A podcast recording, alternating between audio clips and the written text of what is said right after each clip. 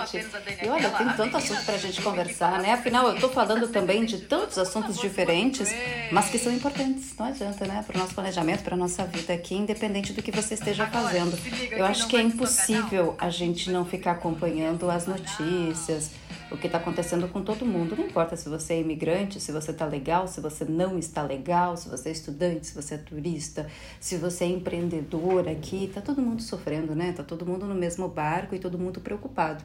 O que é natural a gente estar tá preocupado, porque a gente não sabe o que vai ser ali na frente, né? Poxa, gente, vocês pararam para pensar que a gente está quase finalizando abril? Desde que tudo isso começou, coronavírus, enfim, desde que toda essa situação começou lá em fevereiro, aqui nos Estados Unidos. No Brasil, teoricamente, acho que ficou mais preocupante a partir de março, né? Mas aqui em fevereiro a gente começou a ter os primeiros casos, a coisa começou a dar aquele sinal de que ia ficar um pouco fora de controle. Aí, março chegou. No início de março, estávamos todos ainda confiantes. Ah, não, tem poucos casos, dá para segurar, dá para controlar.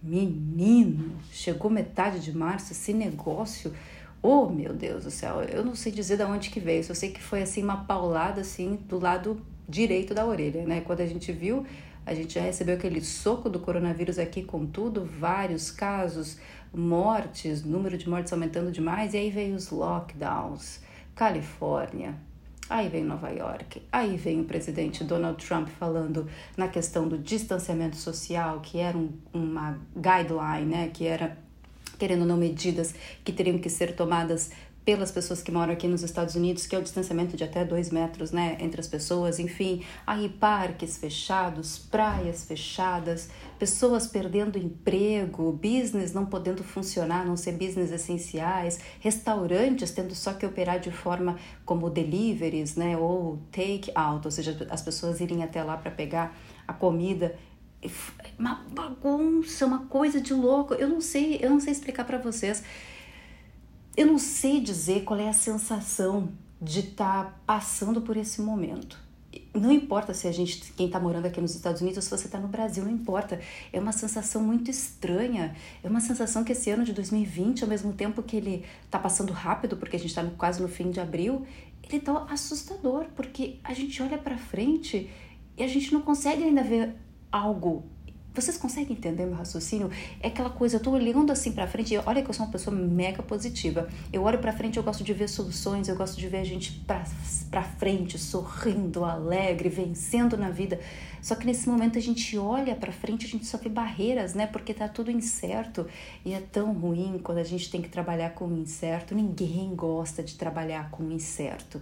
Ninguém gosta de incerteza. Essa é a verdade. Eu acho que deixa todo mundo aflito, ansioso, teve muita gente que perdeu emprego, teve gente que vivia de patrocínios, perderam patrocínios, enfim, é, aconteceu tanto, assim, acabou com a renda das pessoas, né? Acabou. Imagina mais de 20 milhões de pessoas pediram seguro-desemprego aqui nos Estados Unidos. Estados Unidos, um dos países mais fortes e mais estáveis economicamente falando. Como assim? Como que a gente ganhou esse soco que veio do nada e nos atingiu e cheio? Aí nos mostra que nós somos vulneráveis. Como qualquer outro lugar, a gente é vulnerável, não adianta, a gente sofre também não, não interessa. A gente vai sofrer igual os Estados Unidos está sofrendo. E não importa, é imigrante sofrendo, americano sofrendo, todo mundo sofrendo porque a gente não sabe o que vem ali na frente. Eu, na minha opinião, mas ó, minha opinião mesmo, tá, gente? Não tem nada a ver com especialistas, não, não perguntei para especialistas sobre essa questão. A minha opinião, analisando esse cenário mesmo, eu acho que o ano de 2020 acabou já. Eu acho que esse segundo semestre de 2020 aí vai ser só para a gente recuperar toda essa destruição que foi no primeiro, viu? Eu acho. Sinceramente, eu acho que vai ser bem isso. É até triste falar, né? Mas eu acho que o segundo semestre vai ser só para tentar recuperar alguma coisinha desse primeiro semestre de 2020. E olha que a gente está em ano de eleição. E é sobre isso que eu quero falar aqui no podcast. É esse ano de eleição, porque, meu Deus, vocês me enchem de perguntas. Dani, você acha que o, o Trump ele vai ser reeleito depois de toda essa questão da pandemia do coronavírus? Ainda mais agora que ele está para emitir essa ordem executiva que ninguém sabe o que é de fato ainda, mas que vai, querendo ou não, suspender a imigração americana, principalmente para quem está buscando trabalho como imigrante aqui nos Estados Unidos, está buscando o sonhado green card. Aí as pessoas estão em pânico, né? Aí quem está no Brasil está sofrendo porque não consegue tirar o visto porque os consulados estão fechados. E a princípio os consulados só abrem a partir de junho. E de determinados lugares você vai conseguir agendar a partir de julho, agosto, determinados consulados no Brasil. Enfim, é uma, uma bola de neve, deixa todo mundo aflito mesmo. Mas ó, posso falar? Por mais que a gente olhe para frente, que a gente veja essas incertezas, está tudo meio bloqueado ainda, vamos ter fé. Se tem uma coisa que ninguém pode nos tirar, é a fé, viu? E nesse momento, se a gente puder ter fé, rezar, pedir a Deus para que nos proteja, para que nos dê saúde, para a gente enfrentar tudo isso com bastante força, vai ser o mais importante, porque o que mais nós vamos precisar nesse ano de nesse restinho, né, de 2020 aí é força para poder vir em 2021 com tudo, porque a gente vai vir com tudo em 2021. A gente vai porque a gente é guerreiro e não desiste nunca. A gente não desiste. Porque lembra que eu falei lá nos meus stories no Instagram também? Se tem uma coisa que não tem solução nessa vida é a morte. A única coisa que não tem solução é a morte. Então fique bem em casa se cuidando, porque tem que ter saúde para aguentar tudo isso. Porque depois que morreu não tem o que fazer, né? Não tem o que fazer. Então, solução? Só morte que não tem. O restante, tudo tem solução. Então, vamos acalmar o coração, vamos tentar respirar fundo, por mais que seja difícil. Em relação ao presidente Donald Trump, vou dar minha opinião do que, que eu, morando aqui, estou dizendo minha opinião. Talvez muitos vão, vão, vão discordar de mim, muitos vão até daqui a pouco também concordar comigo. Não estou buscando pessoas que concordem ou cada um tem a sua opinião, né? Todo mundo aqui, é um, a gente vive num mundo completamente democrático, quer dizer, não todos os países, né? Não são todos os países que são democráticos, mas enfim, a gente vive no momento que a gente pode emitir a nossa opinião, sim, e cada um pode ter uma visão diferente do jogo, né? Do jogo da vida. A minha visão em relação a tudo isso que está acontecendo agora, morando aqui nos Estados Unidos, e morando há bastante tempo, que deu para ver um pouco essa mudança de comportamento do imigrante, porque eu sou da época ainda por mais que eu não esteja aqui há muito tempo, como muitas outras pessoas já estão aqui, muitos outros imigrantes, eu sou de uma época que quando eu cheguei aqui, as pessoas só pensavam no visto de turismo e a maioria das pessoas vinham para ficar ilegais, não existia um planejamento, não existia uma busca por um objetivo. Não quando estou dizendo que as pessoas que vinham para cá para ficar ilegais que não tinham objetivo, muitas pessoas vieram justamente para cá buscando uma qualidade de vida e não tinham informações para continuar buscando coisas que elas poderiam buscar. Acho que a falta de informação naquela época era o problema de muitas pessoas terem ficado, terem ficado ilegais aqui, né? Mas quando eu cheguei não tinha muita informação também, gente. Não tinha, era bem complicado. É uma coisa que você tinha que buscar e não tinha informações confiáveis sobre isso. E eu lembro que teve essa virada de comportamento do imigrante, as pessoas começaram a mudar um pouco a chave, né? Poxa, dá, tem outras opções para os Estados Unidos, vamos pesquisar mais, vamos ir atrás, vamos pesquisar, vamos seguir pessoas que eu gosto, que têm um estilo de vida legal, que passam uma informação bacana. Aí foi mudando muito esse comportamento que eu acho que foi muito válido. Eu acho que a gente cresceu muito, né? Acho que os brasileiros começaram a pesquisar mais e evoluíram, buscaram expandir aí o conhecimento. Acho que isso foi muito legal, acho que foi uma das uma das nossas grandes conquistas nesses últimos anos em termos de imigração para os Estados Unidos. Mas aí eu cheguei aqui, era a época Obama ainda, então querendo ou não, naquela época para tirar o visto era um pouco mais tranquilo. Hoje já está um pouco mais complicado, né? Desde que o Trump entrou, mudou muita coisinha também. O que, que eu vejo diferença? Obviamente, rigidez, né? Muito mais rigidez agora do que antes. E agora, nesse último ano de governo dele aí, hum, Aí entra a pandemia do coronavírus, porque a princípio a economia ia, ia muito bem, não tinha nível alto de desemprego, então tinha muito emprego para todo mundo. Estados Unidos, olha, voando, Donald Trump sinalizando aí uma possível reeleição. Aí vem o coronavírus e vem dar de soco na cara de todo mundo, inclusive do próprio presidente, né? Porque querendo ou não, o coronavírus virou uma arma poderosa nas mãos dos oponentes dele, né? E, é exatamente isso que eles vão usar contra ele nessa época de eleição, né? Coronavírus, o qual, por que, que os Estados Unidos demorou tanto para agir em função do coronavírus? Por que, que os Estados Unidos demorou para aceitar que existia um inimigo chamado coronavírus dentro do país? Demorou para poder começar aí a questão do isolamento, a questão da, do, do distanciamento, do uso de máscaras, muitas coisas, né? Tem duas frentes, gente. A frente que vai contra Donald Trump nesse momento e também tem uma gran, um grande número de pessoas que está gostando da forma como ele está gerenciando essa crise toda. Então, me perguntaram assim: você acha que ele vai ser reeleito?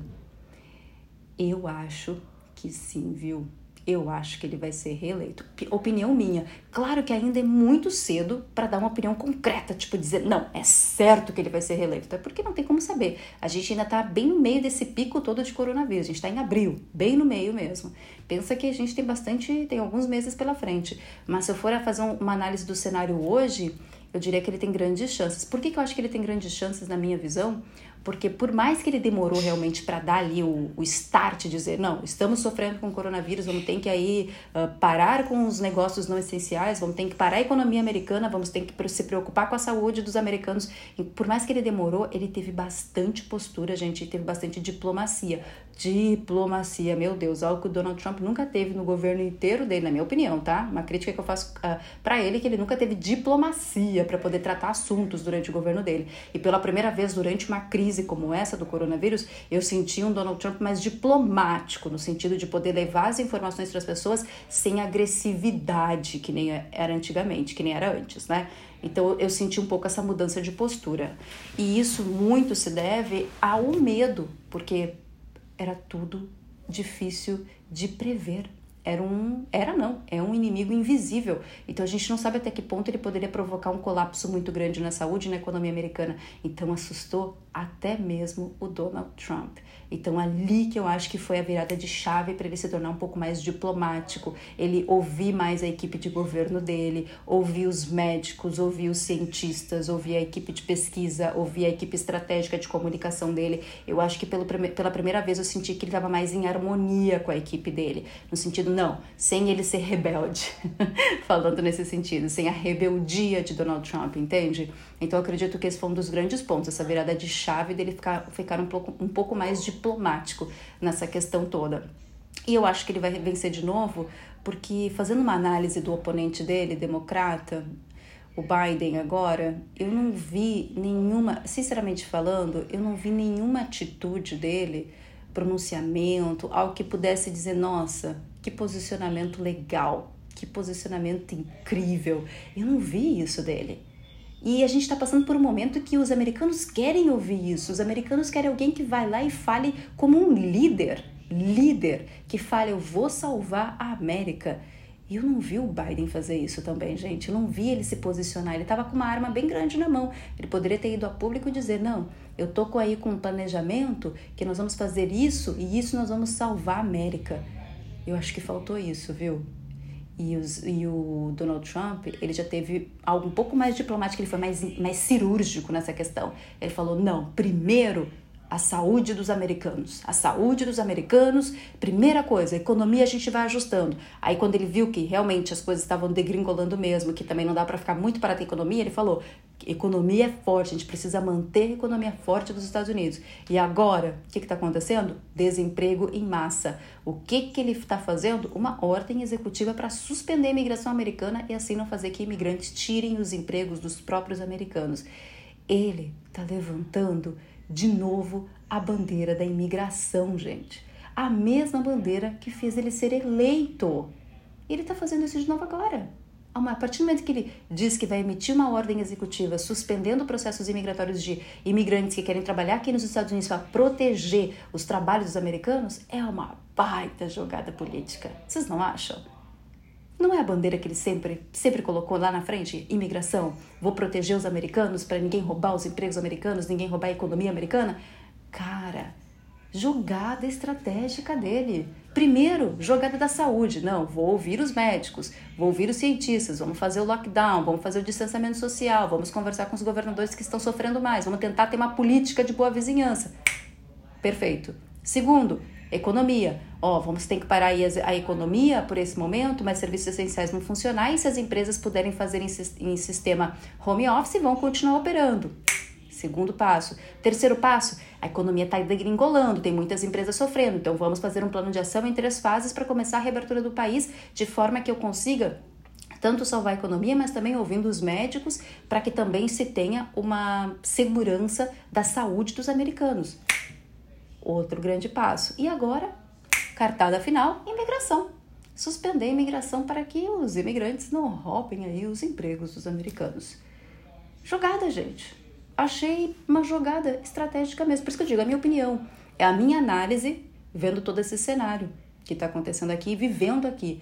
Tanto, ainda mais que eu estou vivendo na Califórnia, num estado que está em lockdown total. E ainda é um estado governado por um governador democrata, não tem nada a ver com o republicano, que é o partido do, do Donald Trump. Então, totalmente diferente a, a, as questões. Vocês entendem? Eu estou fazendo uma análise mesmo minha, análise de Dani, não tem nada a ver com, de novo, não tem nada a ver com análise política de especialista, nem nada, é uma análise de Dani mesmo, de uma pessoa que está aqui nos Estados Unidos, morando, tentando sobreviver aqui nos Estados Unidos também, que tem uma empresa aqui nos Estados Unidos e que também está sofrendo com essa crise, que também está tentando se reinventar, que também está tentando trazer esperança para as pessoas através de informações com qualidade.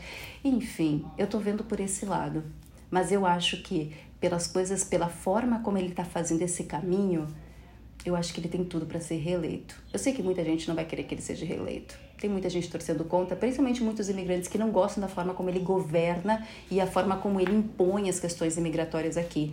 Mas eu acho que ele, ele caminha aí para uma reeleição sim. A não ser que o Biden, nesse momento aí, sei lá, daqui a pouco vai que ele também vire a chave e começa a vir com um discurso um pouco mais incisivo, aquele discurso de líder, que é o que os, os americanos querem neste momento. Os americanos querem uma pessoa que vai para o front e diga as palavras de um líder, que mostre para eles ações que possam mudar a realidade de agora, porque essa realidade de agora que assusta os americanos. É a realidade da incerteza, de não saber se vai ter emprego, se não saber se vai ter dinheiro para pagar o aluguel, pagar o, pagar o financiamento, pagar o carro, pagar as contas.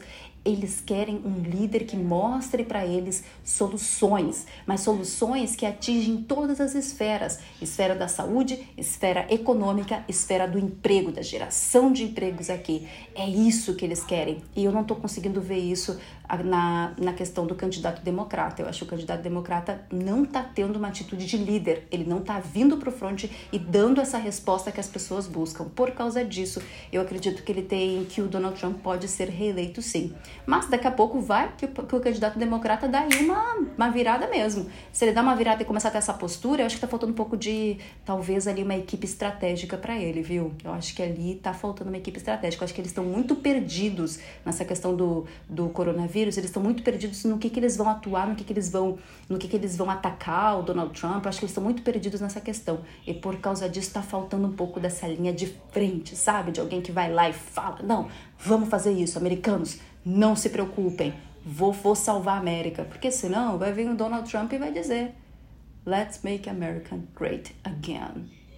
E again, and again, and again. E vai ganhar de novo. Entendeu? Minha visão, gente. Vocês querem que eu dê uma opinião e eu falei que aqui no podcast eu emiti várias opiniões também, então aí tá a minha opinião. Eu acho que se continuar nesse cenário de agora, tô falando nesse cenário de agora, de abril aqui, tá, gente? Abril, dia 20. É dia 20 hoje, que até eu esqueci? É dia 20? 21, perdão. dia 21. Hoje, dia 21, esse é o cenário que eu vejo. Entendeu? Mas enfim.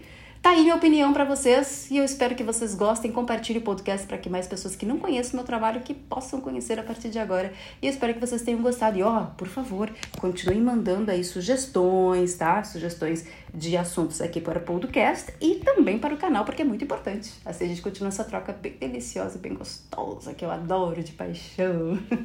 Beijo, gente. Muito obrigada mesmo pela audiência de vocês e até o próximo podcast. Tchau, tchau.